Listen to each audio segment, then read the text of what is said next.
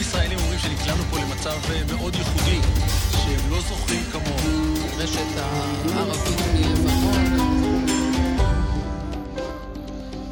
שלום, וברוכים הבאים לכאן ועכשיו, פודקאסט שיחות עם הרב אורי שרקי. אני תומר אלחנן מרשל, והשבוע פרק מספר 131. שיחה לכבוד יום האחדות. על עם ישראל ואיך הקודש מתגלה בכל אחד ואחד מחלקיו. שלום הרב. שלום וברכה. שלומך? מצוין, ואתה? שבח לאל. וואלה. אה, זכינו שאנחנו מקליטים אה, היום פרק ביום האחדות. יום האחדות... אה, במקרה? במקרה או לא, חלילה במקרה, הרי הכל מושכח. יום האחדות הוא יום שנוסד לזכר שלושת הנערים, גלעד שר, יעקב נפתלי פרנקל ואייל יפרח. גלעד... שנרצחו גיל... בגוש עציון. השם ייקום דמם. והמשפחות שלהם בחרו להנציח אותם דרך מפעל גדול של אחדות ישראל. יום האחדות, פרס האחדות. יום האחדות, כן, פרס גדול שיש בירושלים, המון המון פעילויות ברחבי הארץ. כן. ואני חושב שמן הראוי שלנו גם... בהחלט, אני חושב שדבר ראוי, כמו זה, אני חושב שלא צריך לדבר יותר מדי בשבחה של האחדות, זה דבר מובן מאליו. אחד הדברים הבולטים שקרה בתקופה של החיפוש אחרי נערים ואחר כך אה, מציאתם והלווייתם, זה התחושה שהדבר נגע לכל מגזרי העם אה, וחצה גבולות אה, אידיאולוגיים. וברור שהאחדות היא האידיאל הקלאסי של עם ישראל, שמע ישראל השם לנו השם אחד, אין בלבך אלא אחד, אה, כך אין בליבנו אלא אחד. אז כך שיש איזושהי הכרה שנמצאת בעם תמיד, גם בזמן מחלוקת, שהמשימות של האומה הישראלית מתקיימות על ידי אה, השיתוף של כל המגזרים כולם. זאת אומרת שכל אחד מאיתנו מבטא באופן מסוים חלק של האמת. לא מתוך, אני לא אומר את זה מתוך פלורליזם, אלא מתוך ההכרה שיכולתו של האדם להקיף את כל הדרישות הערכיות היא מוגבלת. ולכן טוב אה, עושה החברה הישראלית שהיא פועלת למען האחדות. וזה באמת הנצחה ראויה ונפלאה לאותם אה, שלושת הקדושים. למה יש כזה חוסר... תראה, פעם שאלו את הרב קוק מדוע המגזרים השונים של החברה היהודית בחוץ לארץ מסתדרים יפה מאוד. כשאתה מגיע לאיזה קהילה בחוץ לארץ, אז אתה רואה, יש uh, כל הסוגים של היהודים פועלים ביחד בבית הקהילה, והם שותפים להפגנות, והם שותפים למפעלי חסד וכל מה שאתה רוצה, ואילו בארץ, כך שאלו את הרב קוק עוד בזמנו, בזמן המנדט הבריטי, אנחנו רואים שהמגזרים השונים עוינים מאוד זה את זה, נלחמים זה בזה. אז הרב קוק ענה דבר מאוד יפה, הוא אומר בחוץ לארץ הם נוזלים, ונוזלים נוח, נוחים להתמזג זה בזה, ואילו בארץ הם מוצקים, ומוצקים אינם נוחים להתמזג. מה המשמעות של נוזלים ומוצקים? אני חושב שמשמעות היא שבחוץ לארץ אתה לא במקום שבו נקבע העתיד של העם היהודי. אתה רק שורד, אבל שורדים ביחד.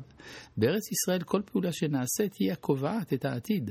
היא בעצם אה, משמעותית לנצח, ולכן המאבק הוא קשה, לא בגלל שבאמת לא אוהבים את השני, אלא בגלל שמאוד רוצים אה, לא לטעות, לא רוצים מאוד לא לטעות בכיוון של ההיסטוריה. אז דיננו נחרט שאנו פה נמשיך אה, להתנצח איש עם אחיו?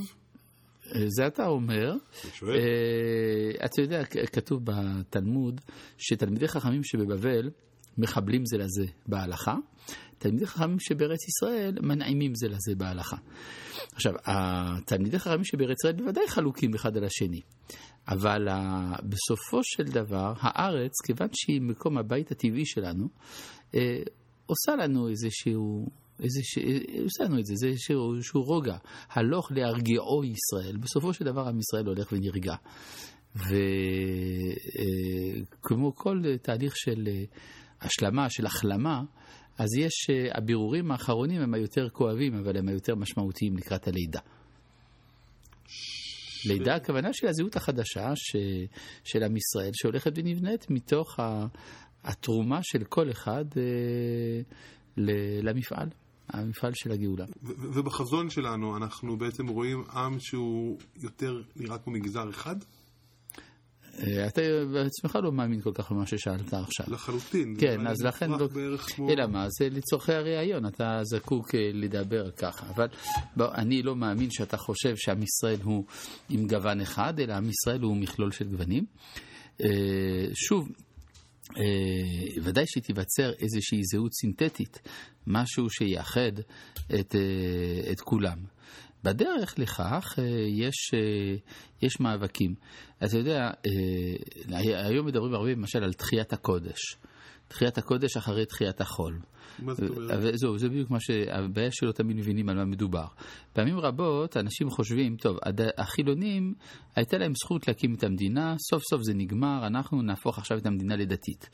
אה, כשבוודאי אין הכוונה לכך, כשהרב קוק דיבר על תחיית הקודש, הוא הבין שתחיית החול היא בעצמה תחיית הקודש. זאת אומרת, הקודש כשהוא דתי לבדו, כאשר הוא עושה כך ורק בצורכי הרוחניות של הפרט, והקדושה הפרטית, הוא בהחלט נחלש ונופל, כפי שאנחנו יודעים בימינו. אם אנחנו מדברים על תחיית הקודש, באמת... להרחיב על הנקודה הזאת, הקודש שעומד רק בזכות עצמו הוא בעצם נופל? לא, לא, לא בזכות עצמו, אלא בזכות הדתיות לבדה. זאת אומרת, אתה יודע, יש אה, קודש שמתגלה בדת, זה הקדושה של היחיד. יש קדושה שמתגלה בלאומיות, זה הקדושה של הכלל. יש קדושה אוניברסלית, גם כן. ואי אפשר לדבר על אה, הקודש ההולך וצומח בדורנו בתור חזרה, בתור נסיגה אל הממד הדתי לבדו.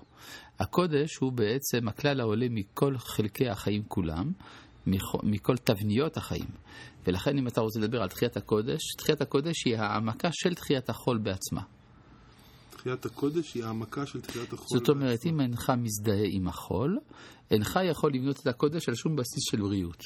אבל אני, אני נורא מבין את תחילת החול, כי תחילת החול זה בונים כבישים ומבטחים כן, כן, וזה עצמו מעצים את הקודש. אבל את זה אני לא מבין. בגלל שאולי אינך עדיין מספיק מונותאיסט. היהדות כידוע לך היא מאמינה אה, במונותאיזם באל אחד, ואם הוא אל אחד אז הוא אה, כולל את כל עוצמות החיים כולם בסינתזה נפלאה.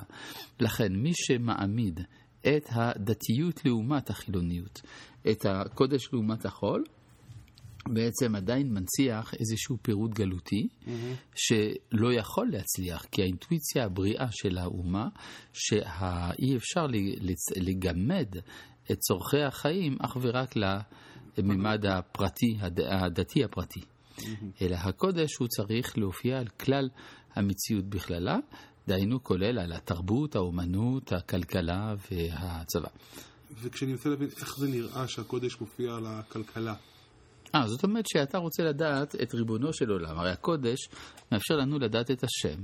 וכפי שאמר פרנס רוזנצוויג, אלוהים לא ברא את הדת, הוא ברא את העולם. ולכן אם אני רוצה להכיר את מי שברא את העולם, צריך להכיר את עולמו, להזדהות עם עולמו.